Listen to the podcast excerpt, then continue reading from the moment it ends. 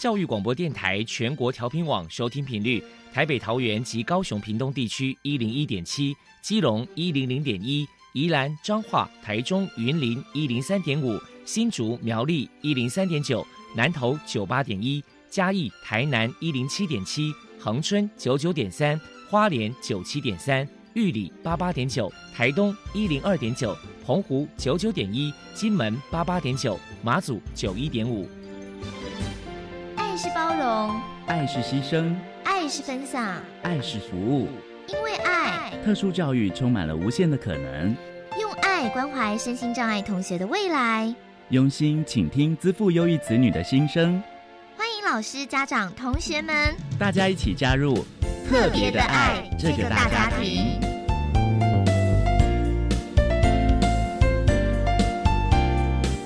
本节目由教育部学生事务及特殊教育司指导，国立教育广播电台监制，欢迎收听。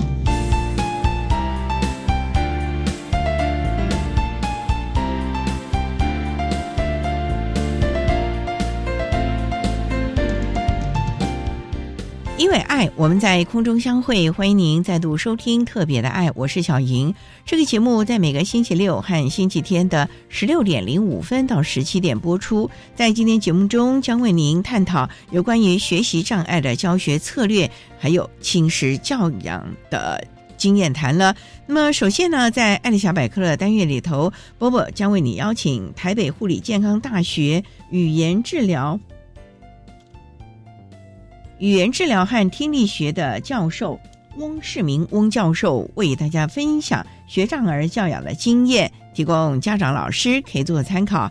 另外，今天的主题专访为你安排的是“爱的随身听”，为你邀请获得教育部一百一十年优良特殊教育人员荣耀的屏东县屏东市仁爱国民小学资源班的马清满老师，为大家分享学会放慢脚步，给他信心，谈国小教育阶段学习障碍学生学习还有情绪辅导的经验。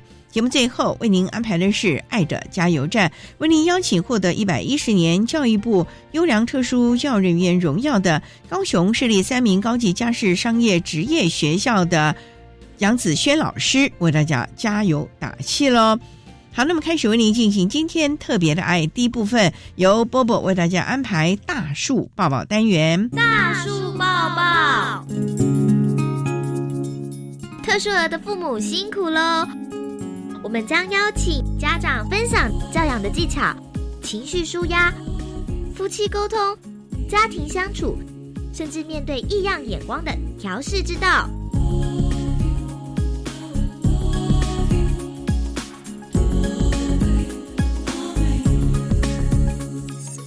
Hello，大家好，我是 Bobo。今天的大树抱抱，我们特别邀请到万方医院小儿神经科的主治医师。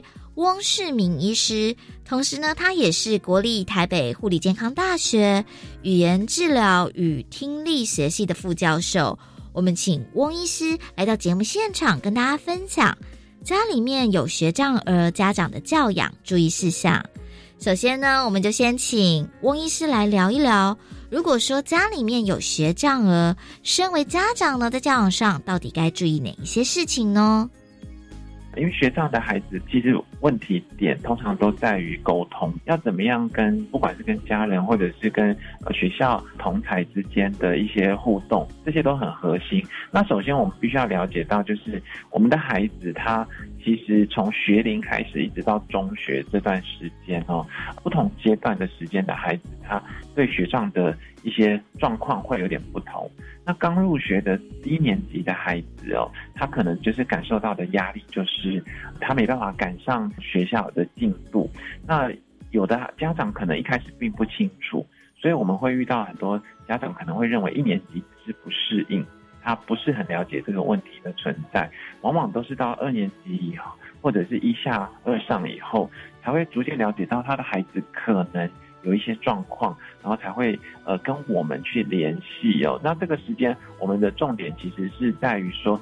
怎么样去让孩子？因为不同的学习障碍，他还是不同的困难要面对。因此，就是在教学策略上，包括学校的特教老师有没有特教资源可以协助，或导师可不可以协助，以及家长这一端哦，就是经过我们诊断，经过我们的特殊的疗愈的系统以后，去学到怎么样去让他的孩子。能够用不同的学习策略去能够适应这个环境，这个是低年级比较为主的部分哦。那如果说到中高年级的部分，就会遇到更多的问题了。那中年级开始，因为他的整个学业的这个 loading，他的负荷会开始逐渐上升，而且上升速度很快，他要运用的东西也会很多。所以中年级往往就是呃我们学长的孩子，如果一不小心的话，就会被拉开的阶段。那这个一被拉开，对他的情绪波动就会影响很大。那低年级的孩子有时候并不知道自己面临的困难，不见得会觉得跟同台相处不舒服。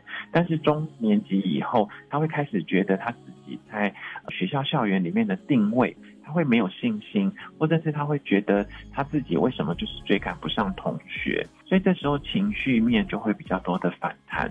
适当的疏导情绪会变成中年级的孩子一个非常核心的部分，而且要去培养他的一些优势，也就是我们有一些呃学习障碍的孩子，他其实在其他表现方面可能是有优势的，要让他再从其他的方式建立其他的自信心，不要纯粹跟他只是在学业上探讨，因为我们的家长很容易因为孩子是学习的障碍、学习困难，就会跟他不停的重复。一直在进行都是学业探讨的过程，那这个其实不仅是家长很辛苦很累，那孩子其实他也慢慢他会对自己呃失去呃信心，那这个对孩子的健全发展会比较差，所以我们面对中年级孩子就是找到优势的点，让他可以学习，让他可以去发挥，然后甚至可以出外去比赛得奖，这都是很鼓励的。那到高年级以后就会进入到。就是我们对立反抗期，就是我们青少年时期的初期。那这个阶段，他会更在意同才给他的一些回馈。于是，就是怎么样去让他能够不但进一步掌握自己的优势或自己的一些优点以外，要怎么样让他可以跟我们的同才能够好好的相处，要呃跟他疏通，就是要注意孩子的人际关系，尤其是我们学习障碍的孩子，他有时候呃比较呃。也许对人际互动上面，我们有某一两个雅兴，是他也是不会察言观色的，就是我们说的，呃，可能是比较白目，或者是比较不了解怎么样在人际关系上面运作得宜，所以我们常常要呃跟我们的孩子就是互动，让他聊心事，就是看看他跟他同学之间的互动是不是有什么这种什么误会，或者是他能够愿意跟你分享什么，那这个时候当然只是尽量听。因为进到对立反抗期、进到青春期的孩子，他也会希望有隐私，所以我们学大的家长最不容易做到，就是必须有部分是要渐渐放手。因为你如果你不放手，会让孩子觉得你都在干扰他、干涉他。可是你放手，你会担心，你会觉得说你没有顾到好。所以这两边就是在取舍之间，我想我们学大的家长们。都是真的很辛苦，他们呃必须要在同样跟不同的一般正常的孩子的家长一样，他也要学会放手，可是他又会呃不知不觉的想要多顾一点孩子。那我有时候会给学校的家长们一个小小的观念哦，就是天生我材必有用。其实我们的孩子都是特别的，每一个孩子都特殊，他有他自己的才能，还有他自己的优势的面。那在这个情况下，我们是要去开发这个璞玉，让他展现他的优势、才能、才华。也就是说呢，也许学习障碍只是一个，我都把它视作一种体质，不要把它当做一种困难，或者是一种疾病，或者是呃，我跟别人不一样。嗯，就是每一个人他有自己。的特殊才能，他有自己的面相。那我们如果用正当的心态去关怀他，同时，呃，我们因为适才适性哦，未来我们在台湾现在也也在推动，就是一零八课纲。像我现在在大学的校园里面，我们也要在今年迎接第一批一零八课纲呃考上来的这个孩子们。这边的话都是告诉我们的家长，未来的路在教育系统的逐渐的优化以后，它会呃有非常多的替代的可能性。那这个替代的可能性，可以让我们去开发更多有创意的路径哦，不一定孩子一定要是很会学习、很会念书。才是未来才有它的展望的啊！我们希望说这个不是只偏重治愈，那即使是治愈，我们也有不同的呈现模式，这个都是我们会跟家长持续沟通的部分了。那黄金时期当然还是希望是在学龄的时候就能够提早知道孩子有学习障碍的部分，那对我们的协助性效果会比较好。接下来，我们请翁医师来破除一下一般大众对于学障儿有哪一些错误迷思。因为早期我们可能对学障并没有认识很深，所以我们会对一些学障的孩子认为他不用心，或是偷懒，或者是他就是故意的。或者他不专心，是他不愿意学习，就是对于这群孩子，我觉得最大的不公平的点在这里。那因为早期我们的教育系统里面就是认为说，就是勤能补拙，希望你能够用一个。就是说，持续努力的态度，你一定学得会，然后你一定呃，就是没问题的方式。这个当然，以我们就是说，如果孩子他的用心程度不够的时候，的确用这样的鼓励方法是很好的。但是我们学习障碍它很特殊，就是它可能在某一个地方，我就常常说，这个在神经回路上面，我们探讨到的就是它可能就是此路不通。那此路不通，你要他一直持续走这条路，他就是不会有成果。所以以我会跟国小第一线的老。师们说，如果您今天发现孩子他在书写这个错别字，他没有不认真，他很想要学习，可是他写了这个重复的字，写了三十遍、五十遍，到第五十一遍、到第三十一遍的时候还是写错，那请你不要再让他再继续书写这么多重复的字了，因为他可能有一些我们需要了解他的问题的核心点在哪里。不是说他真的不用心，而是他在这个反复的过程中，他并没有办法克服这个状态。那他不是不为，是不能哦。我们也遇过很多家长很优秀，他是呃在这个社会上的佼佼者，他也不能接受他的孩子为什么只是这么简单的课业哦，因为他可能是名校毕业的，他觉得他的孩子不应该在这么简单课业就达不了他的标准。那我觉得这个东西都是要破除的迷思。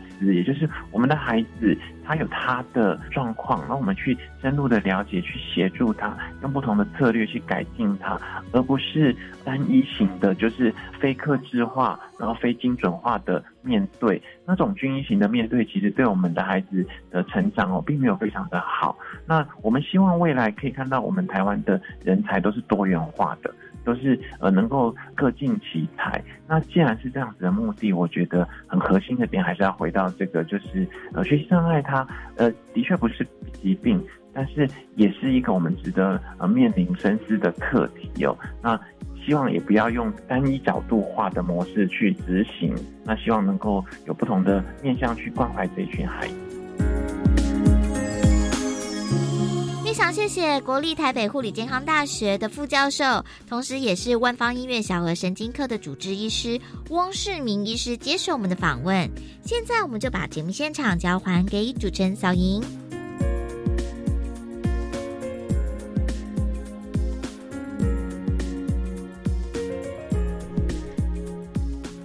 谢谢台北护理健康大学语言治疗和听力学的。翁世明教授为大家分享了学障儿家长的教养心得，还有注意的事项，希望提供大家可以做个参考。您现在所收听的节目是国立教育广播电台特别的爱，这个节目在每个星期六和星期天的十六点零五分到十七点播出。接下来为您进行今天的主题专访，今天的主题专访为您安排的是《爱的随身听》，为您邀请获得一百一十年教育部优良特殊教育人员荣耀的。屏东县屏东市仁爱国民小学资源班的马清满老师为大家分享学会放慢脚步，给他信心，谈国小教育阶段学习障碍学生学习还有情绪辅导的经验，提供大家可以做个参考喽。好，那么开始为您进行今天特别的爱的主题专访，《爱的随身听》。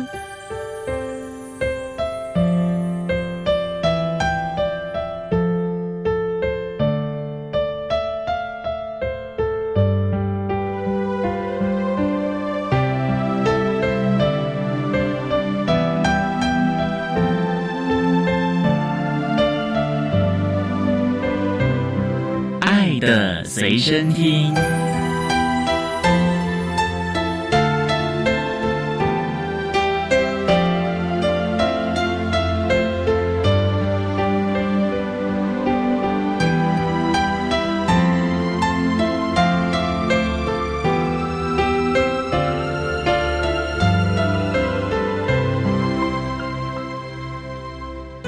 大家邀请获得一百一十年教育部优良特殊教育人员荣耀的屏东县屏东市仁爱国民小学自愿班的老师马清满马老师，老师您好。主持人好，听众大家好。今天啊，特别邀请老师为大家来分享学会放慢脚步，给他信心，谈国小教育阶段学习障碍学生学习以及情绪辅导的相关经验。首先呢，要请教马老师，我们刚才介绍屏东县屏东市仁爱国民小学，请问仁爱国小在我们屏东市的什么地方啊？在屏东市中心，距离火车站一点六公里，是最热闹的地方。所以学校的规模应该也是很悠久了哦。它在民国十三年成立，是历史悠久的学校。现在全校大概有多少学生啊？现在大概有一千两百位学生，普通班的班级人数有四十八班。有特教班吗？有有有，我们有集中式特教班三班。招收二十七个学生，一般分散式的资源班招收四十六个学生。所以资源班老师，您的压力很沉重哎。请问有几位老师在资源班呢？我跟另外一位蔡老师担任这个班的老师。我们的师生比是一比十二，因为我们超过了，所以原本我们有一班是一位巡抚班老师，他就来支援我们资源班。不然两位老师四十几位学生。教学品质可能都要考量到了哦。是还好啦，因为学校给我们蛮大的支持。县府今年开始，因为我们学生人数比较多，给我们了六节外加的课，就是补结束给我们，让我们请代课老师来帮忙协助教学。老师也想请教，四十六位资源班的学生，障碍类别大概都是些什么样的情况呢？障的学生比较多，有十七个；学障是有十一位。今年还有两位脑性麻痹的孩子，自闭症的八位，其他显著障碍像过动的就五位，还有多障一位，他是身体病弱加上智能障碍，还有一位是身体病弱，他是学有病，另外还有一个是语障，所以总共有四十六位。每个学生。他所要教导学习的部分，甚至于在教材上，可能都要量身定做了。对，我们会依照他们的能力来分组。第二个，同质性相同的、比较类似的，就分一组。一个年级大概是分两组教学，两位老师分两组，还有一位巡抚班的老师帮忙支援了。对，所以我们是没有分年级的，而是看孩子的能力来分组的喽。基本上还是有年级，我们没有混年级，因为混年级不好带。所以目前来说，我们今年一年级新生有九位，九位里面有四位是智能障碍的，有四位是 ADHD，我们就依照他们的障碍列别跟认知能力，把它区分为两组教学。在带孩子方面，教导孩子方面，也比较能够因材施教。那我们稍待啊，再请获得一百一十年教育部优良特殊教育人员荣耀的屏东县屏东市仁爱国民小学资源班的老师马清满马老师，再为大家分享国小教育阶段学习障碍学生学习以及情绪辅导的相关经验喽。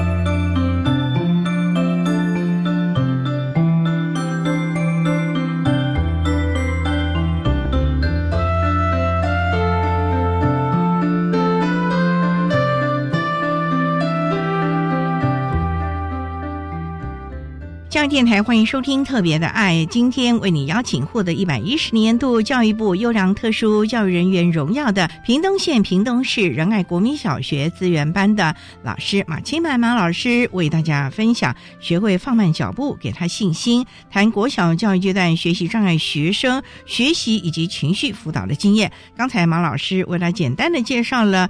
屏东市仁爱国小的相关资讯。那请教马老师，您从事教育工作大概多久了呢？今年迈入三十五年。您当年是主修特殊教育吗？不是，我当年是代课老师，代课老师九年，任教的是偏远的学校，在这牡丹的高市国小、满洲国小、雾台国小。还有现在最夯的小琉球的天南国小、白沙国小，我都去过。九年的代课生涯是我教学养分的养成一个很重要的时间点，也是让我想要从事特教的缘由。因为我想要照顾这些比较偏远弱势的孩子，这是我担任特教的初心，就是从这里引发引延伸出来的。九年的代课老师，接下来就考上了正式的老师喽。对。因为那时候有宝宝六个月，我想说留在家里照顾，所以我就考普通班。普通班在恒中国小一年，一年后调回新维国小担任普通班老师一年。所以说，普通班的教学经验也有过了。怎么样的机缘，后来完全教特教班或者是资源班了呢？因为我本身就是修特殊教育的。当时候考试的普教、特教都可以考。我是有修特殊教育学程，那时候在新维国小的时候教普通班一年了以后，刚好学校有一个集中式特教班，所以我就经由学校校长的同意，再加上我符合资格，所以一年后我就转任集中式特教班，在新维国小担任一年的集中式特教班的老师。八十八年再转入仁爱国小。老师，这普通班老师和特教班老师，还有现在资源班老师三种教学模式是不一样哎，你怎么来调整自己的教学策略、带班技巧呢？普通班的学生，因为我们都在偏远地区，所以学生基本上人数少。我在普通班教学的时候，是希望学生快乐的学习。在普通班教学的时候，也发现了有一位是。特殊生，他可以抄写，但是他不认识字，可是他还是很努力的把功课作业写完。可是我发现这样子是没有意义的。当时候是没有特教的介入，因为那时候学校还没有特教班，所以没有特教的介入。所以在普通班里面，其实也有程度的差异。那普通班有一定的课本嘛，有一定的进度可以去引导。我只要针对比较学不来的孩子，我再利用时间去做。补救教学，慢慢慢慢的把它提升上来。可是对于像刚才我想的那一位，他就是有一些些的难度，因为他的学校是在偏远地区，那时候学校还没有特殊班，所以这一点我就是觉得比较可惜了。可是后来那个孩子在体育方面却有不错的表现，天生我材必有用。他后来就是我们学校棒球队的投手。所以其实啊。每个孩子都有他的教学的策略，重点就是怎么样能找出他的优势能力，建立他的自信心了啊！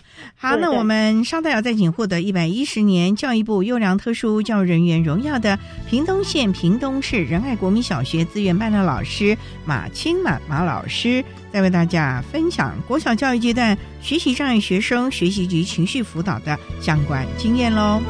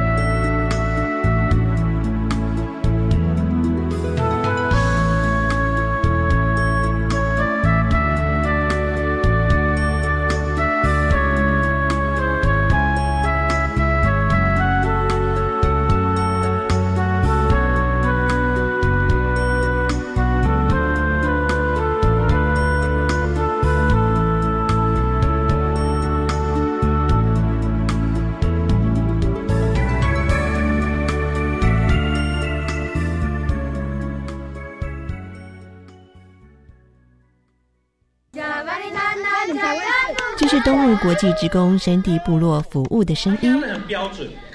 这是北医风信医疗团离岛卫教服务的声音。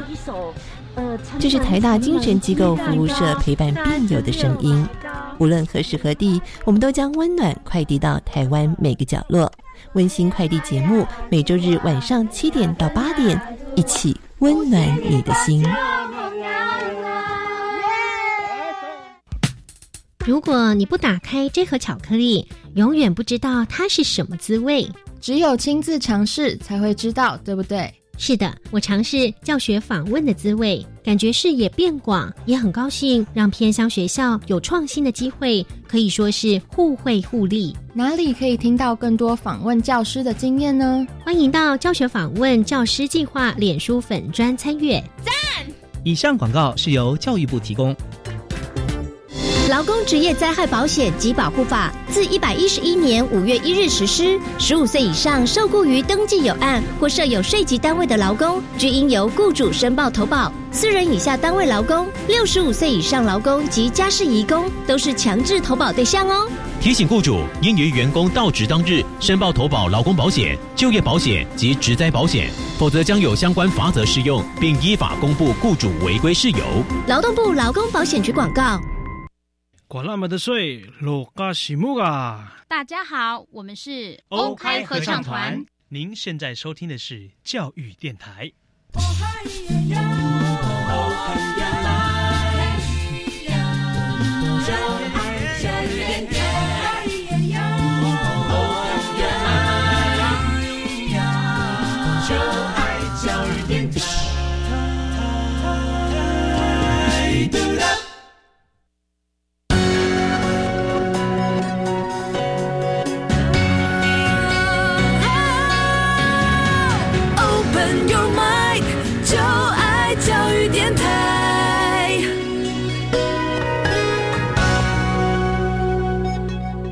电台欢迎收听《特别的爱》这个节目，是在每个星期六和星期天的十六点零五分到十七点播出。今天为您邀请获得一百一十年教育部优良特殊教育人员荣耀的屏东县屏东市仁爱国民小学资源班的老师。马清满马老师为大家分享学会放慢脚步，给他信心，谈国小教育阶段学习障碍学生学习及情绪辅导的相关经验。刚才马老师为大家简单的介绍了仁爱国小的概况，以及老师个人从事教育的机缘呢。不过呢，我们今天主要谈的是学习障碍，尤其像学障的孩子，一般来说。都会在原班就读，只是外加或者是抽离啊，进入我们的资源班。那想请教老师啊，学障的孩子有听说读写算各种的问题，你要怎么来教导他呢？因为孩子还是有学科上的进度，他也不能落后太多。可是你必须要找到他的优势的学习能力。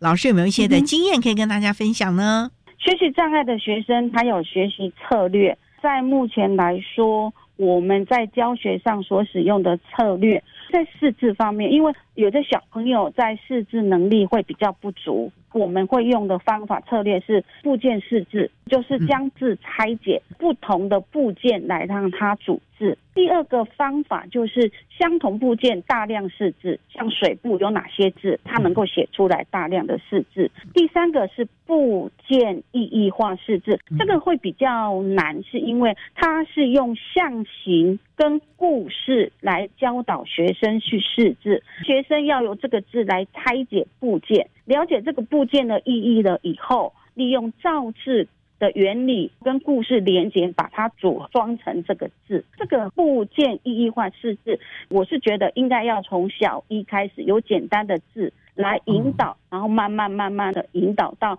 高年级。高年级基本上他是可以说出那个部件的意义，然后去组字。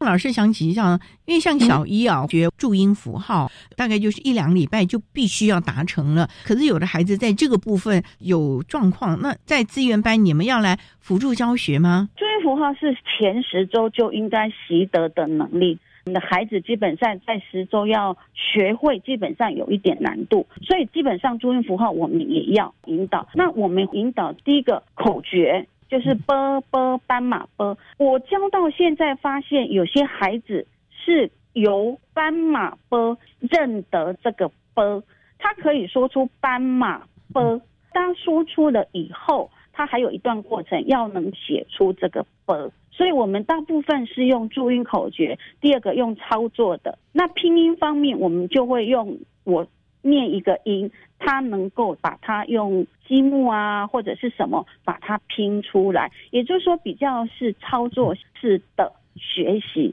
志愿班强调的是比较具体操作的学习，对学生来说是比较有帮助的。我也很好奇，那有的孩子他注音符号真的就是搞不清楚，那你们就直接要跳过，忽略了注音符号，直接去教国字吗？还是有没有一些学习辅具啊？就让他打字就好了吧？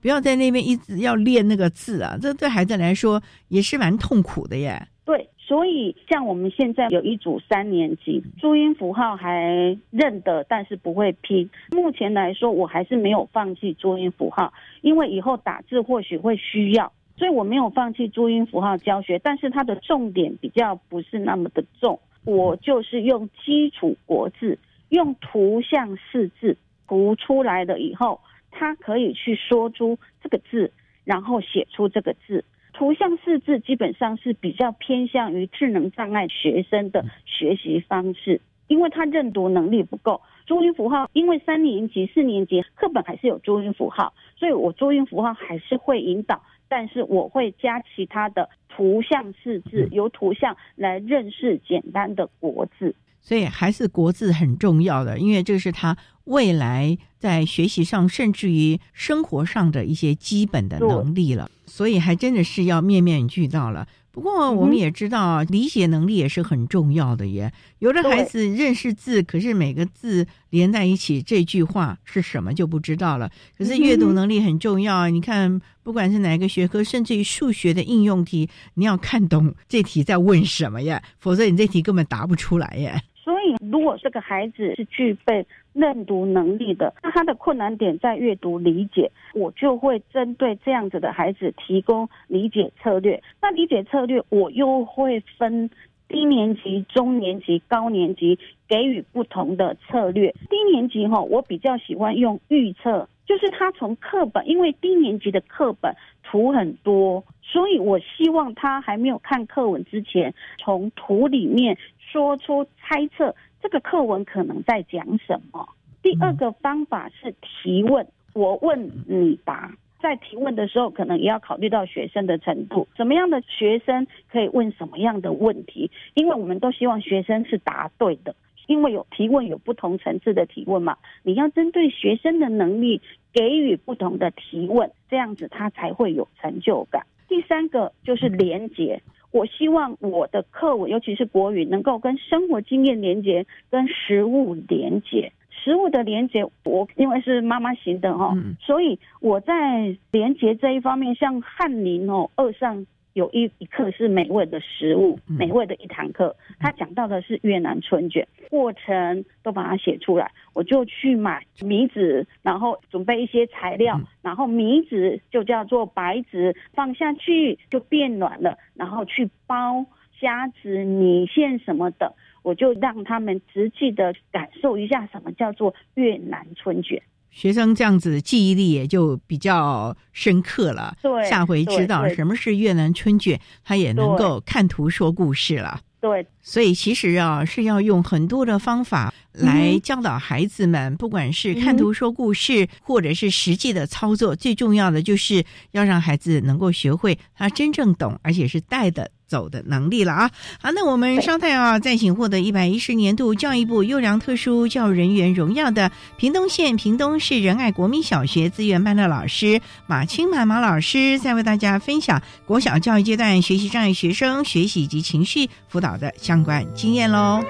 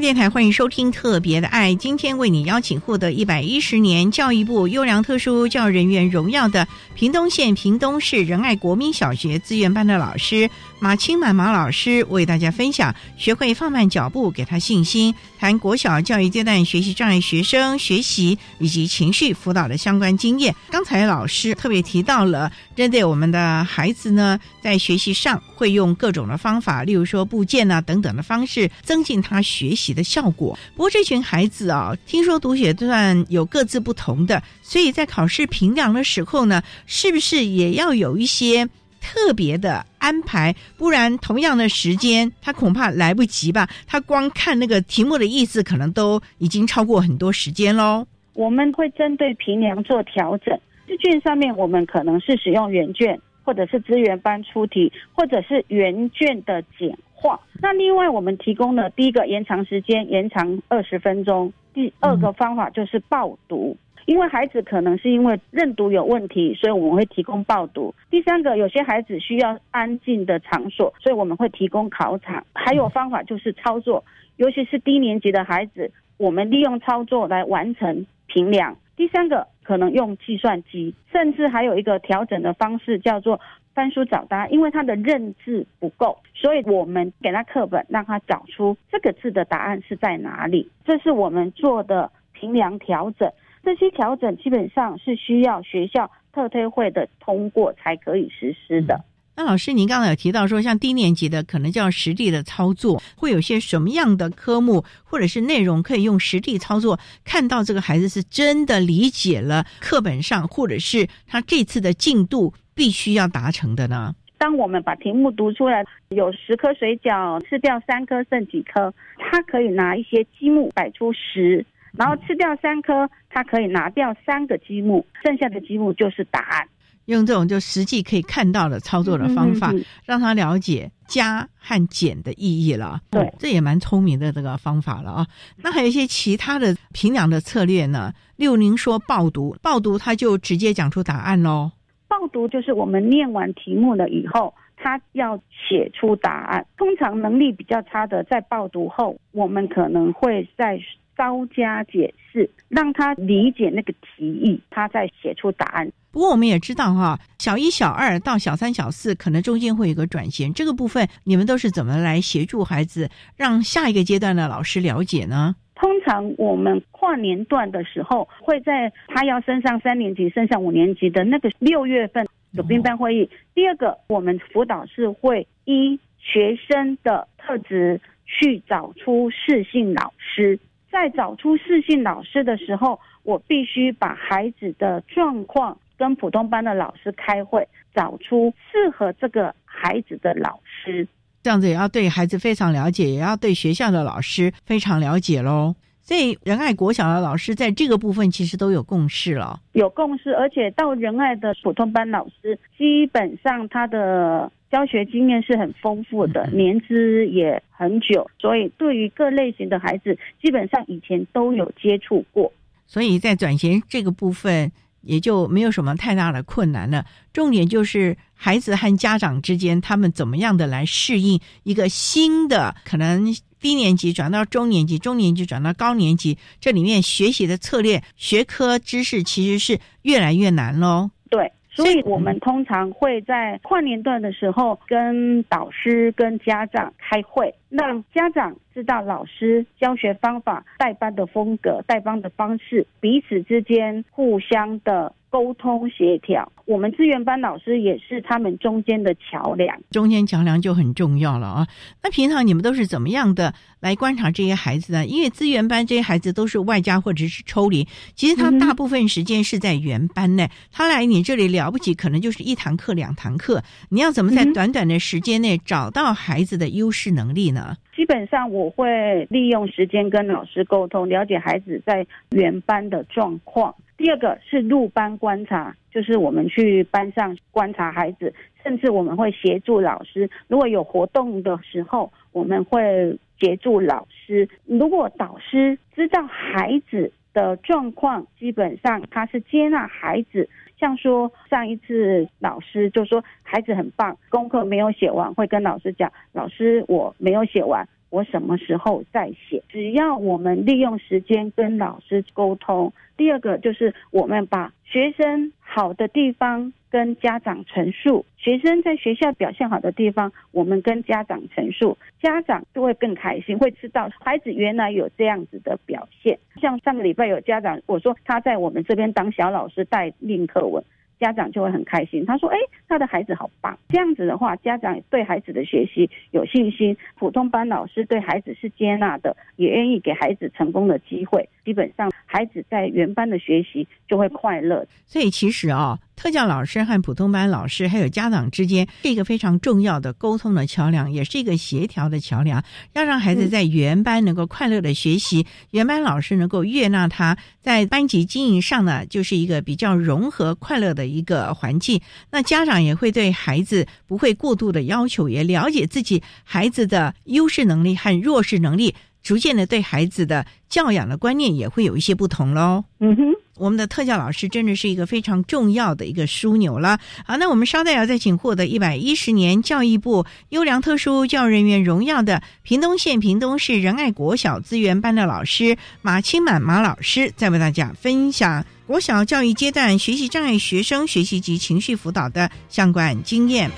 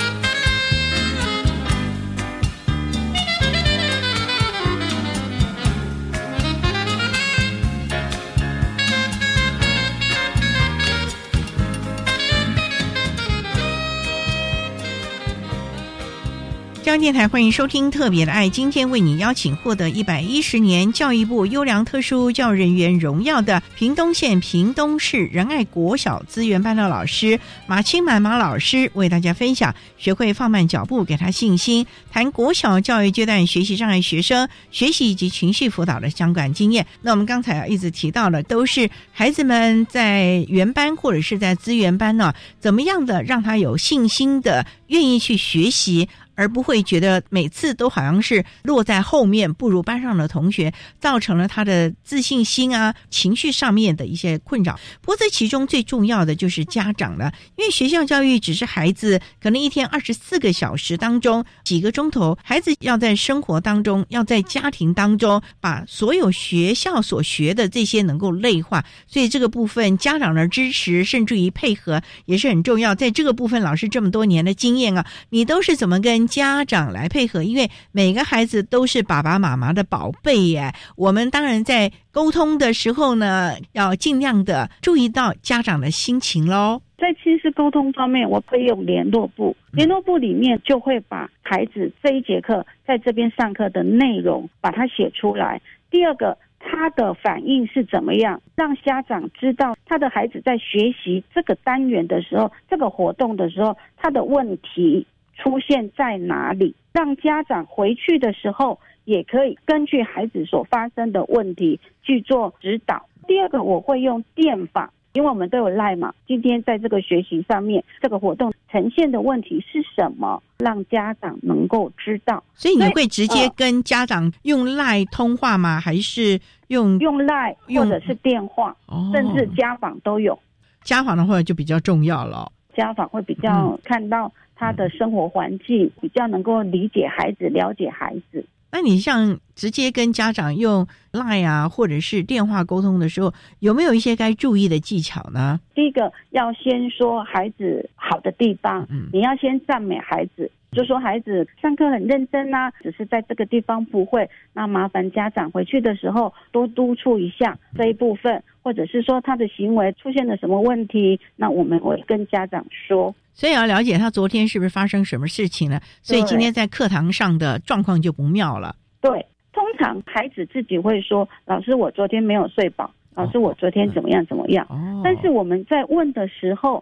先问家长说有什么事情，他今天上课好像有在打瞌睡哦，家长就会说他怎么样怎么样。其实我们看到孩子的状况，我们询问孩子的时候，基本上孩子就会跟我们说，老师，因为我昨天怎么样，所以今天。想睡觉，所以其实孩子还是非常单纯的。不过老师您提到的，这可能都是家长的支持度蛮够的，家庭功能也还蛮不错的。可是我们也知道，有一些的弱势的家庭，可能父母啊每天为了生活啊忙着工作，根本回来孩子已经。睡着了也没空去看孩子的功课，甚至于可能是单亲啊，或者是隔代教养。那这个部分，老师你怎么进行亲师沟通，让孩子在这个部分呢不至于匮乏了呢？在这个部分，我们资源班有课后照顾班，目的就是照顾一些家长因为工作的关系，或是隔代教养，或是什么问题，就让他参加我们资源班的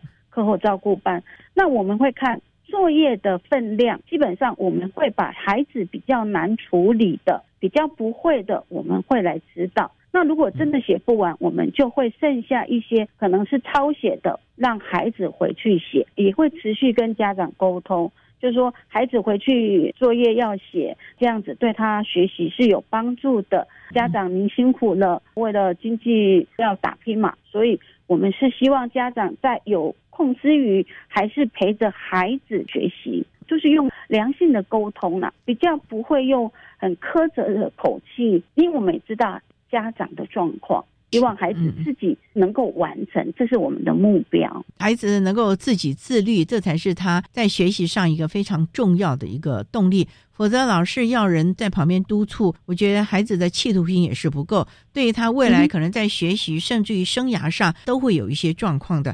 不过谈到这个地方哦，因为我们知道学习障碍的孩子很可能学习成效不是那么的好，那这部分。往往会有点自信心不足啊，那你们有没有什么方法可以帮助孩子重拾信心，让他在别的部分啊崭露头角啊，或者是让别人看到他的发光发亮呢？成绩的计算，我们不是只有单项十笔，我们可能还加上他的作业缴交状况、学习态度，甚至连字写的很工整，他的分数也会提高。所以基本上在分数上面，我们是会给予调整。那第二个。到家长来发现孩子的优势能力会比较难，我们都会先发现孩子的优势能力，然后我们告诉家长说：“你看看是不是孩子在这一方面有不错的表现？像有一个学生，他现在可以跳街舞，他可以跳国标，还去参加各项的比赛。我们发现他上台都不怕。”音乐一响起，他就开始在那边扭扭扭。我们就告诉家长爸爸妈妈是不是他在这一方面有兴趣？你要不要看看有没有什么方法让他往这里？然后第一个要孩子愿意，第二个要有兴趣，也要家长的经济是 OK 的。他就带着他去学律动，带着他去学街舞，带着他去学国标。所以他从三年级到现在国一都还继续往这里走。不过呢，您刚才提到说这个孩子上国一了，因为国小到国中是一个阶段，那在这个部分的转衔，你们会不会提早跟他下个阶段国中段的老师先做连结，了解孩子的状况，让孩子到国中阶段的时候会比较的能够适应呢？会，我们在确定这个孩子入这个学校了以后。我们会有一个国中小转衔会议，到该校去开会，这是我们每一年的五六月份做的。在这之前，我们会先做转衔，就书面方面的资料先过去了，然后转衔表跟鉴定的资料必须要给后来的学校。要给下个阶段的老师了解，对下个阶段的老师，嗯。所以让他能够到下一个阶段能够适应良好，而且能够让下个阶段的老师马上就能够入手了啊！所以其实呢，特殊教育是环环相扣，每一个教育阶段其实它都是串联链接的。最重要的就是我们的老师，不管是普教的老师或者是特教的老师，其实都是在这个孩子当中。细心的串联起了这些的链接啊，让孩子能够顺遂而且平安快乐的学习了。那今天呢，也非常的谢谢获得一百一十年度教育部优良特殊教育人员荣耀的屏东县屏东市仁爱国小资源班的马清满老师，为大家分享了国小教育阶段学习障碍学生学习及情绪辅导的经验。非常谢谢你，马老师，谢谢。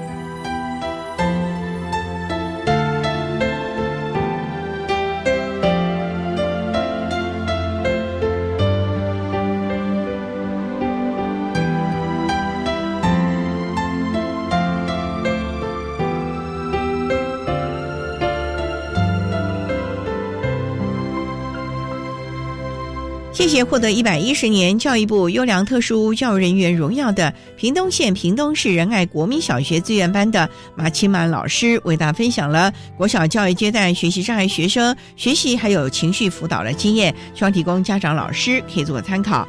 您现在所收听的节目是国立教育广播电台特别的爱节目，最后为你安排的是爱的加油站，为您邀请获得一百一十年教育部优良特殊教育人员荣耀的高雄市立三名高级家是职业学校资源班的杨子轩老师，为大家加油打气喽。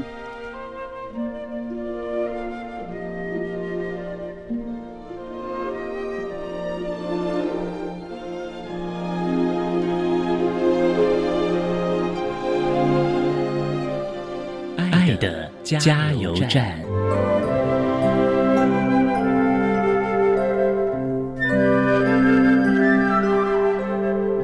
众，大家好，我是一一零年教育部优良特殊教育人员，目前任教于高雄市立三名家事商业职业学校资源班的杨子轩老师，针对高中职教育阶段学习障碍学生的学习及辅导支持服务，有几点建议。第一点。正确的理解他和期待他，学生走过了九年的义务教育，来到更加深加广的学习阶段，许多的挫折和误解，也许让他对于学习失去信心和动机。如果您遇到这样的孩子，一个关心的话语和期许，邀请他谈谈自己的困难，听听看他曾经做了哪些努力，给他一个适合的目标或是额外的指导，可以让他知道有人理解他的处境，在学习中获得陪伴。慢慢建立正向的经验，也找到在群体中的归属感。第二点，在学习中关注他能做到的。也许孩子在学习中做到的部分没有办法直接反映在成绩上，协助他找到可以发挥的项目，或是肯定他的努力。一句称赞、职务的安排，或是公开的表扬，可以鼓舞他认识自己、认同自己。谢谢大家。